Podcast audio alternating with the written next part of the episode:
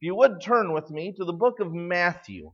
Matthew chapter 27 and chapter 28 is where we will be today. Matthew chapter 27 and chapter 28. If you don't know where Matthew is, it's the first book of the New Testament. It's about halfway through the Bible, or two thirds of the way through the Bible there at the beginning of all those books named after people you recognize. It's after the ones named after people you don't recognize, people like Malachi and Zechariah and all those weird names. This is where you get into Matthew, Mark, Luke, and John, those normal, sensible names. It's the first one of those books there. Matthew chapter 27 and chapter 28 is where we will be.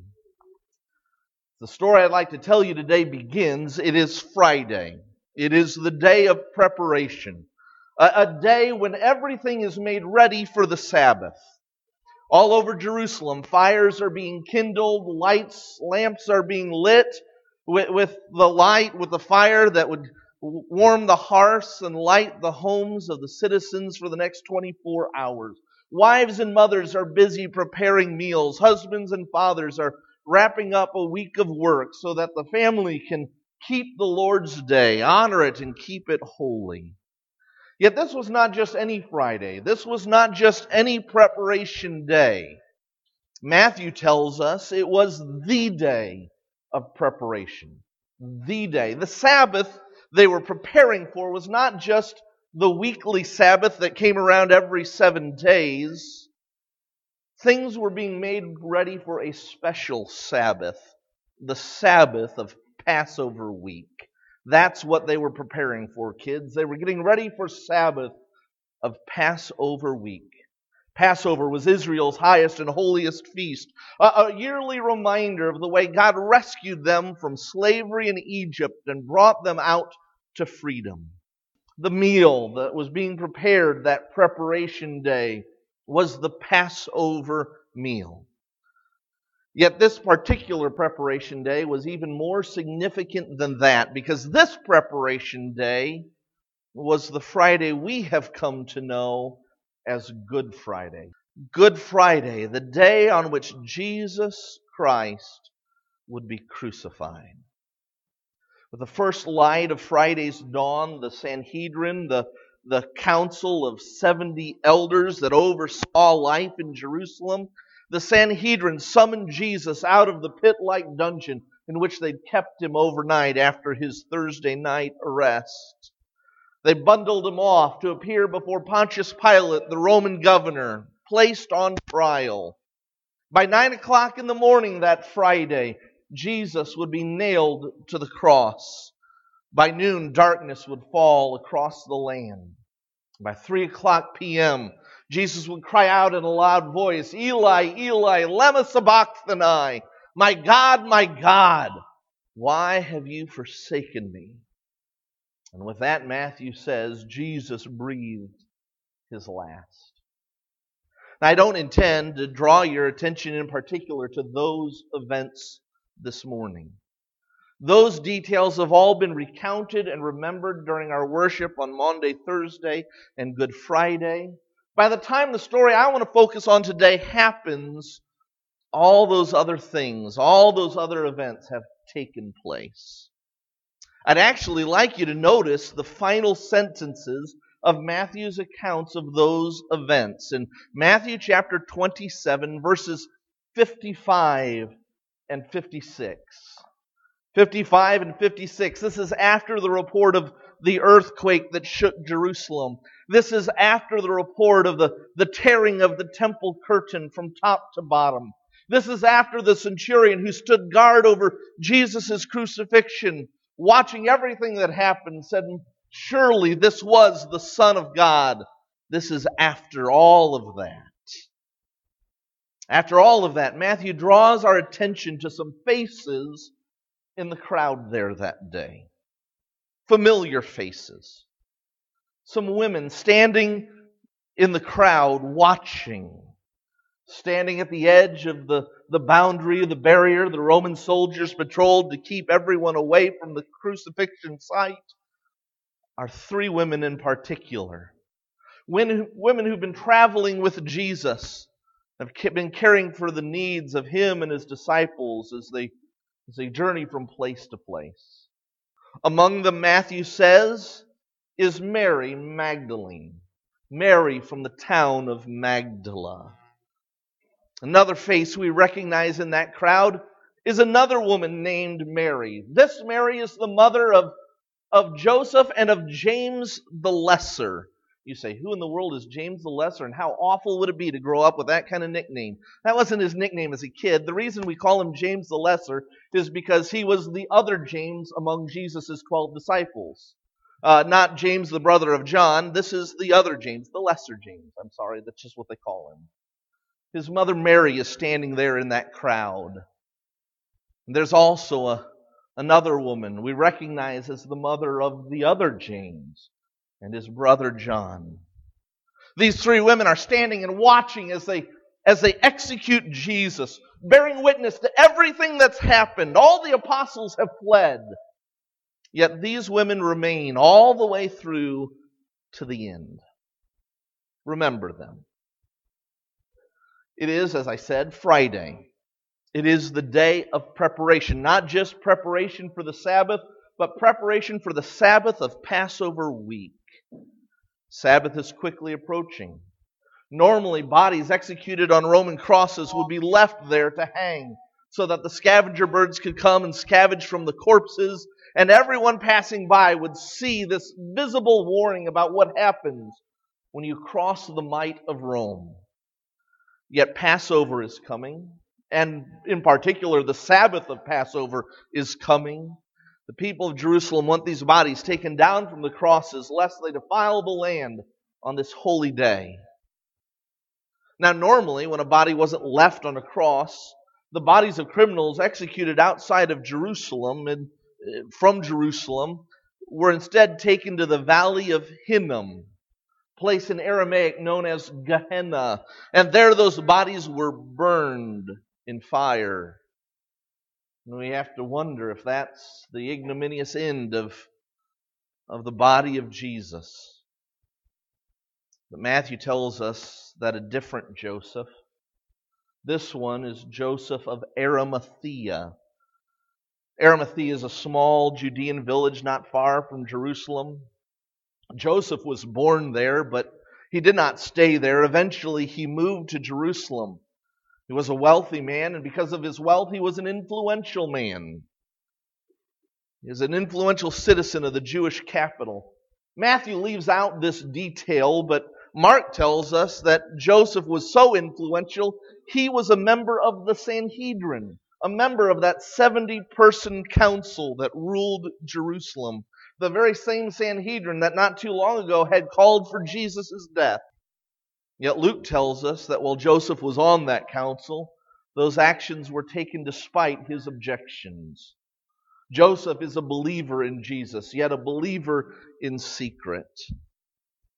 Joseph of Arimathea takes the initiative to approach Pontius Pilate, the Roman governor. Ask Pilate for permission to, to take Jesus down from the cross and, and see him buried. Pilate agrees, gives his permission, and Joseph heads out of Jerusalem to the place of the skull. And there, presumably, Matthew doesn't tell us, but presumably with the help of some servants or some friends, Joseph takes down the lifeless body of his rabbi from that cross. He wraps it in clean linen and he takes it to his own new tomb. Now, to get this picture in our mind, we have to think differently from what we're used to. In our time, in our culture, when someone is buried, they're normally buried in a grave. And by a grave, we mean a hole that's dug deep into the rich soil, into which a coffin is placed and a vault is placed down over it, and the dirt is filled in, and, and that person is laid in their final repose, left uh, at a spot normally marked with a stone and some dates. In Joseph's Jerusalem, things were different. People weren't buried in holes dug in the soil. Instead, they were placed in tombs, caves carved into the rocky faces of the mountainous hills surrounding Jerusalem. And, and these graves, these tombs, rather than being the final resting place of a single coffin, these, these caves normally had several niches in them, shelves cut into the stone walls of the cave where different bodies could be placed. And when someone died, they wrapped them in linen cloth and they took them to a grave and they set them on one of those shelves and left the body there to decay. Then later on, probably after about a year or so, when all that would remain was the bones, the family would return to the grave and they'd gather up the few bones that remained of their deceased loved one and they'd pack them away in a stone box and store it in a, in a back alcove in an out of the way place along with other boxes of bones of others that had passed. That way, that shelf, that niche, that burial spot could be used for other family members when they passed away. Kind of like our modern mausoleums. Joseph's tomb, however, we're told, was a new tomb. It was recently carved. There were no boxes of bones stored away in some back corner. There were no bodies decomposing on shelves around the walls. That shouldn't surprise us since we know that Joseph's family was from Arimathea. It's no wonder that there was no one buried in his Jerusalem tomb. Surely his family's bodies, their bones, doubtless were in a, in a cave somewhere outside of Arimathea. Joseph's grave was as yet unused. Seems odd to me. Out of all the details that Matthew could relate, why stick in that fact? That this tomb had never been used. Uh, biblically, it demonstrates that these events fulfill the prophecy of Isaiah 53, verse 9, where Isaiah says that God's suffering servant will be laid to rest in a rich man's grave. Jesus certainly was. Yet Matthew, who throughout the rest of his gospel loves to point out when prophecy is fulfilled. Every time you turn around, Matthew is saying, This took place to fulfill what was written. And he quotes some obscure prophecy from the Old Testament. Yet here, Matthew makes no mention of the Isaiah passage. Makes me wonder if perhaps Matthew didn't stick that detail in for a far more practical reason. It's almost as if Matthew knows that one day someone might be tempted to say this resurrection thing is all a mistake.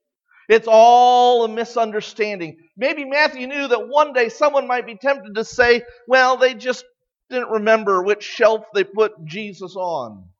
And when the disciples came back to the grave, they, they went to the shelf where they thought they'd stuck Jesus and found the remains of, of whatever body had laid there last after the family had collected the bones and carried them off to an alcove. But meanwhile, Jesus' body was somewhere else in the cave, around a corner, out of sight. Maybe it was all just a mistake. That's not passable, Matthew says. This was a new tomb. There were no other bodies in it. You could not mistake its emptiness. Up until that point, no one except Jesus had ever been laid to rest in this grave. And upon his resurrection, the tomb was verifiably empty. There's another detail that Matthew includes here. He's about to shift the scene back to Jerusalem. But before he goes back to the city, he wants us to notice. You see it there in verse 61 he wants us to notice that as Joseph and his helpers are rolling the large stone back into place, as they're sealing shut the grave with Jesus' body inside, we see again some familiar faces watching what's going on. Verse 61, Matthew says, Mary of Magdala is there, as well as the other Mary. You, you think Matthew wanted us to know that the two Marys didn't get lost come Sunday morning? They weren't following somebody else's direction when they went out to the tomb to, to seek the, the place where Jesus lay. They were there. They saw his body laid to rest. They saw the tomb sealed. They knew exactly what grave Jesus was in. There was no mistake come Sunday morning. Meanwhile, back in Jerusalem, we're told that the, the religious authorities of the cities are concerned when they hear that Pilate has released Jesus' body to Joseph of Arimathea. They spent what was likely a sleepless night worrying about what would happen if somebody came in the night and tried to steal the body of Jesus, that they might claim he was alive. So, first thing the next morning, on the Sabbath day, they again gather outside Pilate's house. On the Sabbath day, they gather outside Pilate's house to make another request of the governor. Seal the tomb, they ask. Post a guard, at least for three days, to make sure no disciples come and steal the body. It's better safe than sorry. If they steal his body and claims he's alive, that fraud would be worse than the first, they say.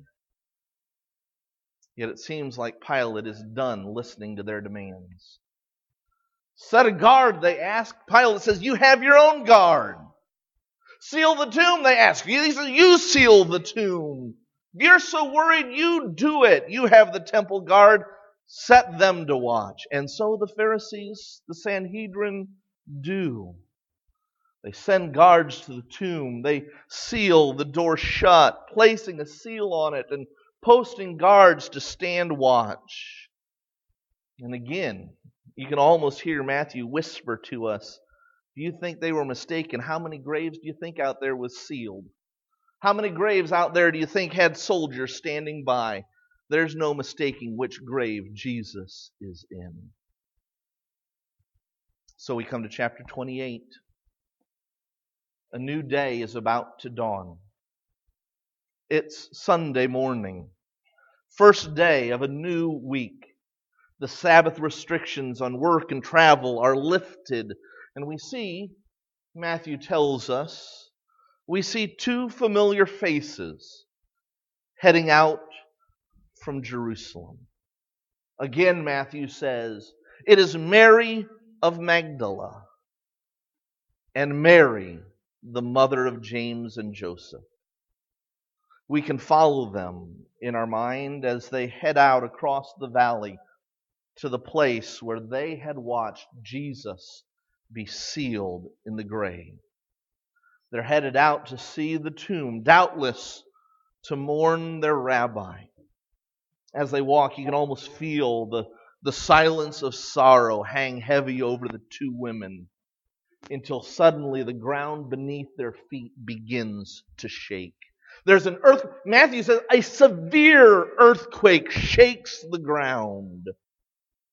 Out of sight, unbeknownst to the women, an angel of the Lord has just descended from heaven, and the earth quakes with the angel's arrival. And it's not just the ground that shakes. Remember those soldiers standing guard? They also fall to the ground in fear. And Matthew uses the same word here. There was a seismos, there was an earthquake, and the guards began to seio, they began to quake with fear The two Marys arrive at the tomb. There can be no doubt they're at the right place. They watched where Jesus was buried. The tomb, apart from his body, was empty. There is no other sealed grave, no other guards standing watch. No other grave has an angel seated on the stone outside. The angel looks at the women and he says, Don't be afraid. Verse 5. Don't be afraid. I know that you're looking for the crucified Jesus. He is not here. He is risen just as he said. Come and see the place where he lay. Then go quickly and tell his disciples that he is risen from the dead and is going ahead of you into Galilee, and there you may see him. Now, Matthew doesn't spell it out, but surely those two women looked inside that tomb, saw that it was verifiably empty. And finding it empty, they turn. They turn to leave, to go back to Jerusalem, surely filled with mixed emotions. Matthew says they were filled with fear and joy. They began not only to walk, they actually began running back into Jerusalem to seek out the other disciples. Yet their time at the tomb isn't over yet. As they go, Jesus himself meets them on the way. Hello, he says. Your Bible might say greetings. Uh, literally, the word means rejoice, be glad, be happy.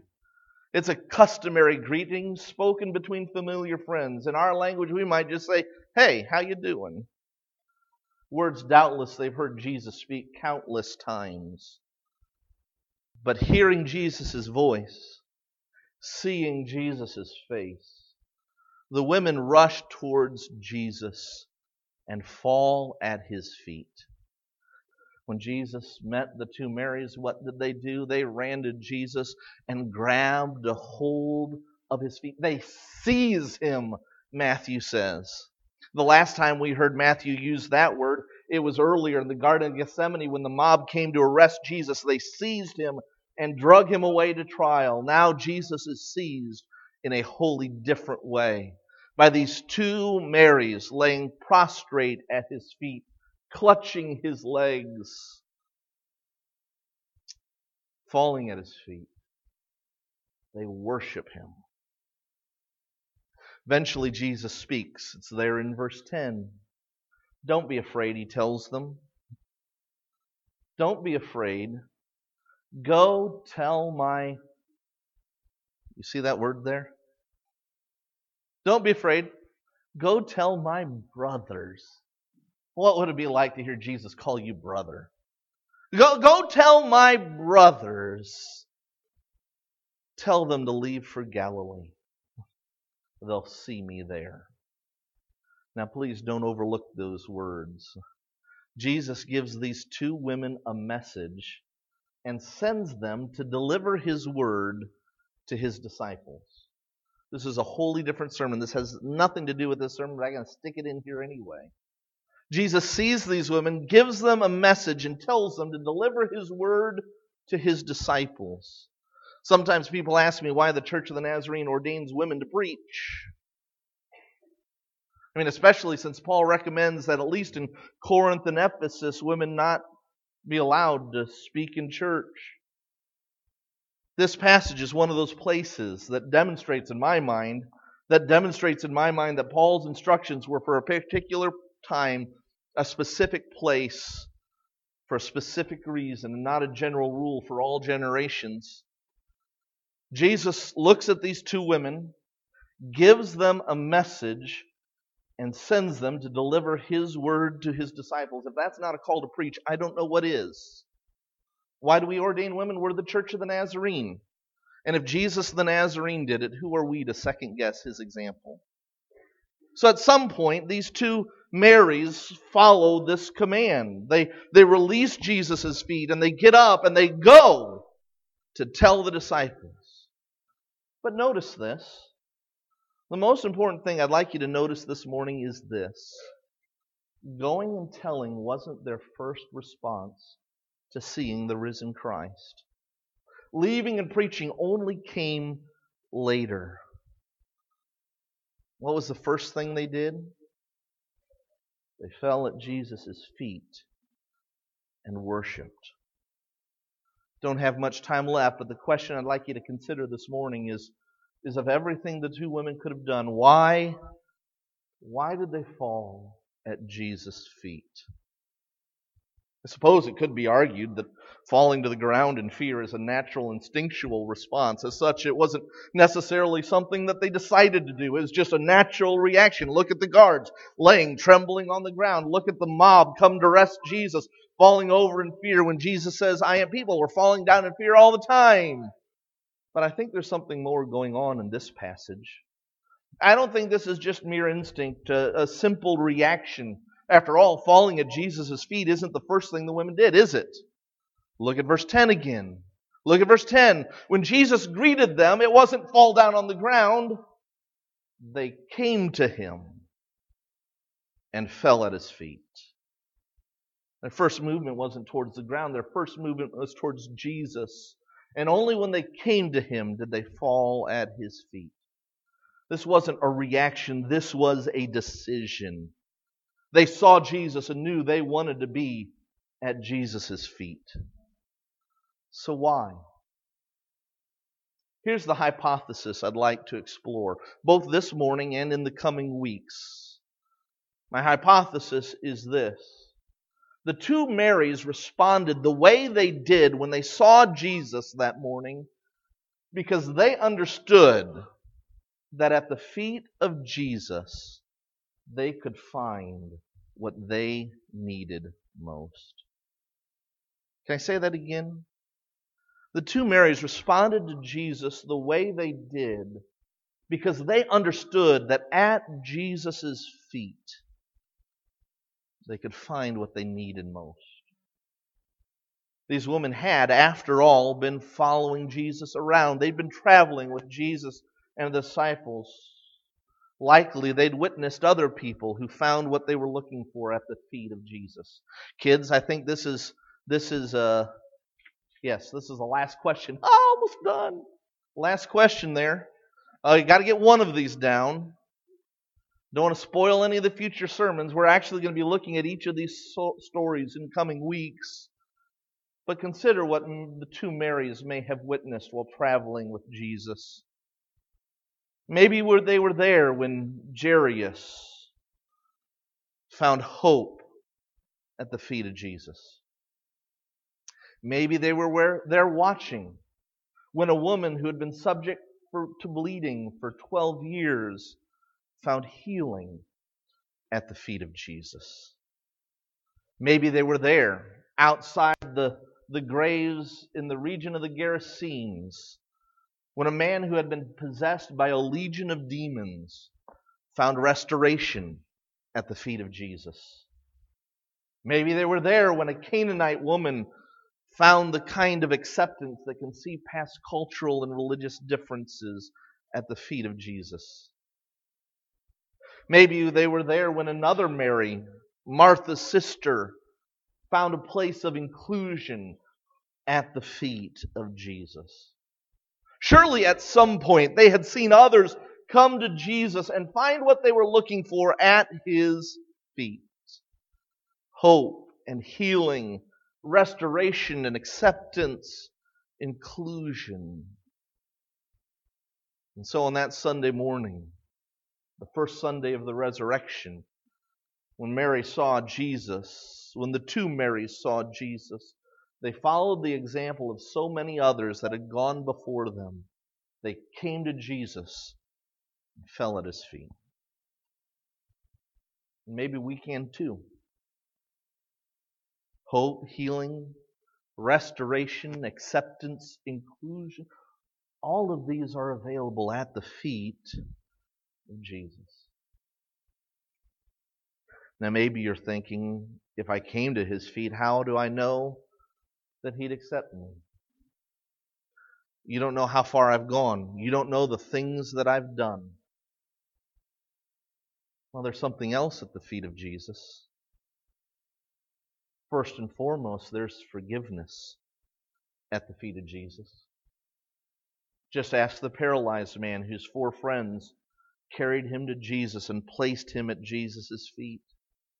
Seeing the paralyzed man, Jesus' first response wasn't to to heal him, his first response was forgiveness. There is forgiveness at the feet of Jesus. The Bible says all we need do to receive this forgiveness is, is to pray the prayer so many others in Scripture prayed. Lord Jesus Christ, Son of David, have mercy on me. I am a sinner. God's word tells us that if we will confess our sin, He is faithful and He is just, and He'll forgive us our sin and cleanse us from all unrighteousness. Maybe you find yourself hungering for forgiveness at Jesus' feet this morning. If that's the case, it's there. All you need to do is come. Every Sunday we wrap up our message praying a prayer of confession, a prayer of repentance. If you find yourself in need of forgiveness today, I'd invite you to pray right along with us this morning. It's as simple as, Lord Jesus Christ, have mercy on me, a sinner. Would you pray with me right now? Heavenly Father, We are sinners. Every single one of us has sinned. All of us, like sheep, have gone astray. Each of us have wandered off to our own way. All have sinned and fall short of the glory of God. Father, we confess that reality before you right now. We confess, Heavenly Father, that we have failed you. We have failed you to lo- we have failed to, to love you with all of our heart, soul, mind, and strength. We have failed to love our neighbor as ourselves. We've sinned. We've sinned in our actions by leaving undone things we know that you've commanded us to do, and by doing things we know that you have forbidden. We've sinned. We've sinned in our words. You tell us our words should be full of grace and helpful for building others up, yet we speak words of cursing and bitterness. We tear down and destroy with our words. We've sinned. We've sinned in our attitudes. You tell us that we should have the same attitude that Jesus had. Jesus, who was 100% equal with you, but did not cling to that equality, did not grasp a hold to his rights and privileges as God, but instead emptied himself, humbled himself, became a servant, obedient even unto death on a cross. You point us to Jesus and say our attitudes should mirror his, yet rather than humble obedience, oftentimes our attitudes are attitudes of prideful arrogance. Father, we have sinned. Would you forgive us? Lord Jesus Christ, Son of David, have mercy on us, sinners. For the sake of your holy name, and for the sake of your Son Jesus Christ, who died for us, would you forgive us our sin? We pray this bearing in mind that promise we mentioned earlier. Your word tells us if we'll confess our sin, you are faithful and you are fair. Not only will you forgive us our sin, you will cleanse us from all unrighteousness. So, Father, would you keep your word right now? Even in this moment, as we pray, would you forgive us? Having forgiven us, would you change us? by your Spirit, make us more like Jesus. We ask these things in Jesus' holy name. Amen.